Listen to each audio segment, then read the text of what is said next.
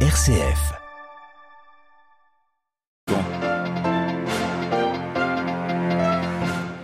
L'intelligence artificielle, un défi technologique contemporain qui doit être au service de la paix. Tel est le cœur du message du pape François pour la prochaine journée mondiale de la paix du 1er janvier prochain.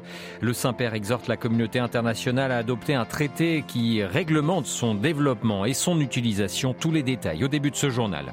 Poursuite du Forum mondial des réfugiés à Genève derrière la guerre au Proche-Orient. Il ne faut pas oublier non plus les autres crises. Invite le patron du HR, Filippo Grandi. Vous l'entendrez. Dans ce également, témoignage du curé de Gaza. Il reviendra sur l'école gérée sur place par l'église catholique, endommagée par les bombardements.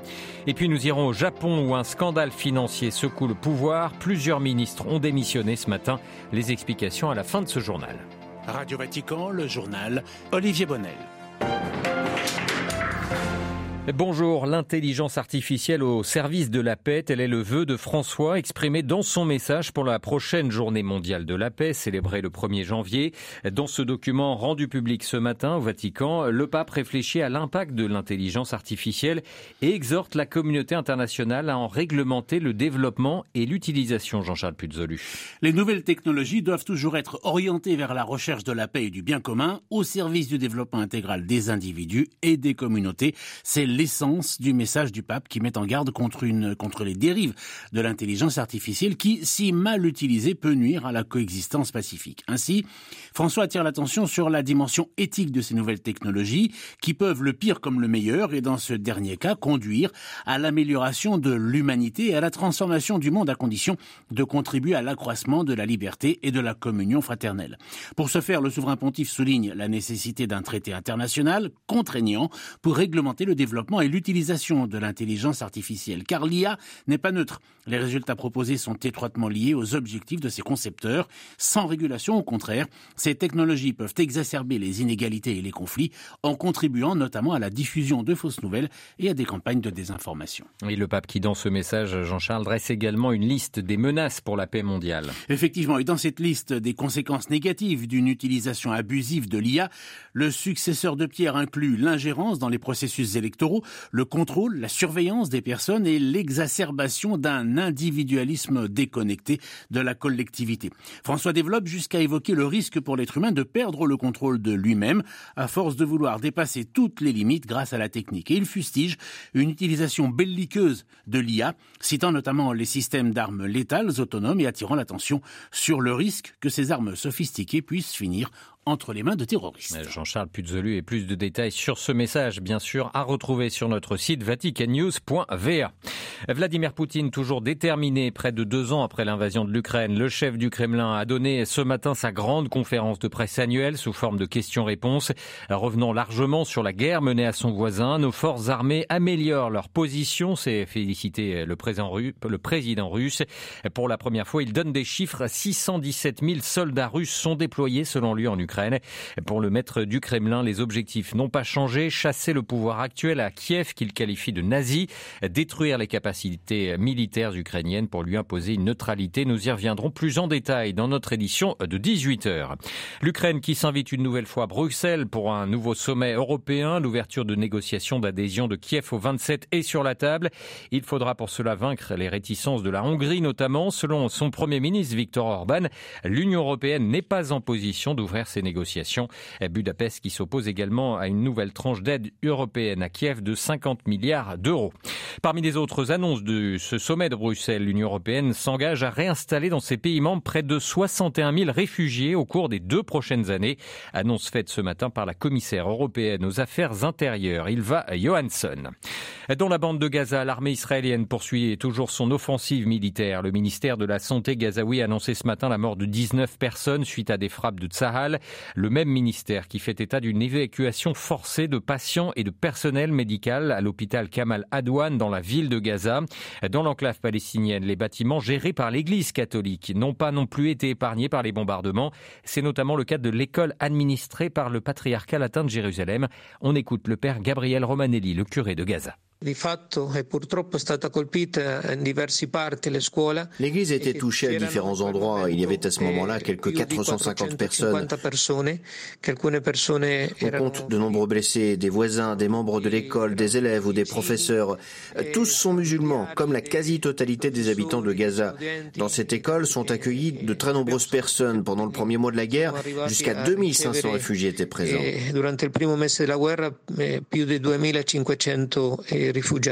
Aujourd'hui, ils vivent dans de très mauvaises conditions. Il y a un couvre-feu, personne ne peut sortir de l'établissement et il manque de tout.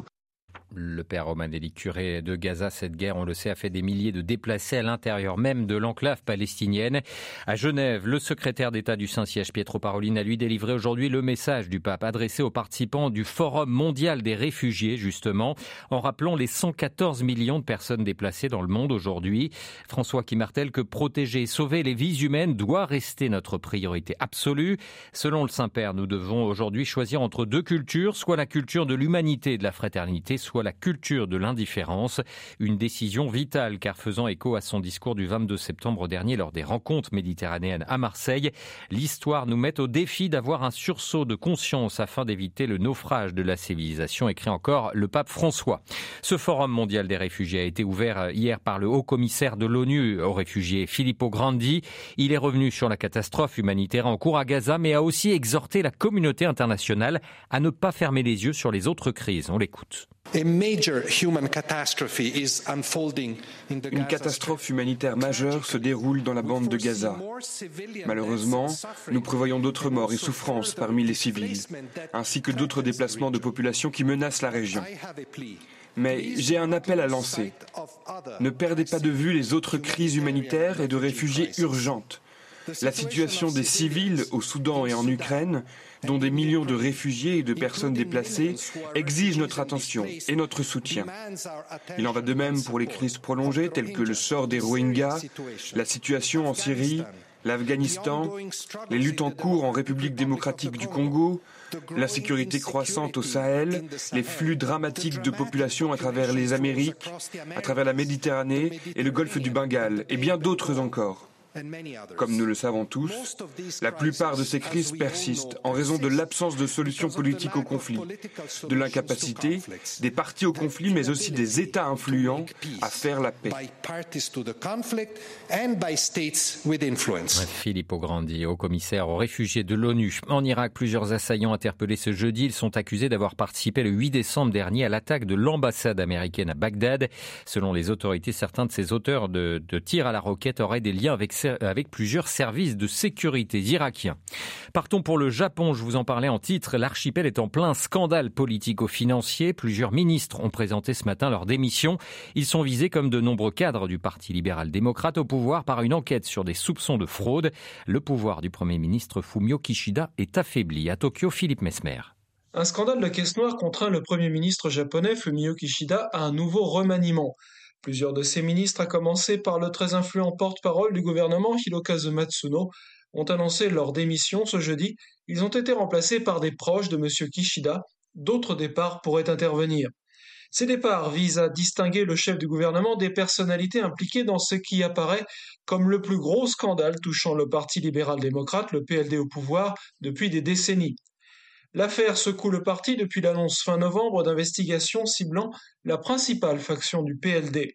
La très conservatrice Seiwakai, autrefois dirigée par le Premier ministre Shinzo Abe, aurait illégalement accumulé en 53,2 millions d'euros en détournant la part des ventes de tickets pour les soirées de collecte de dons dépassant les quotas fixés.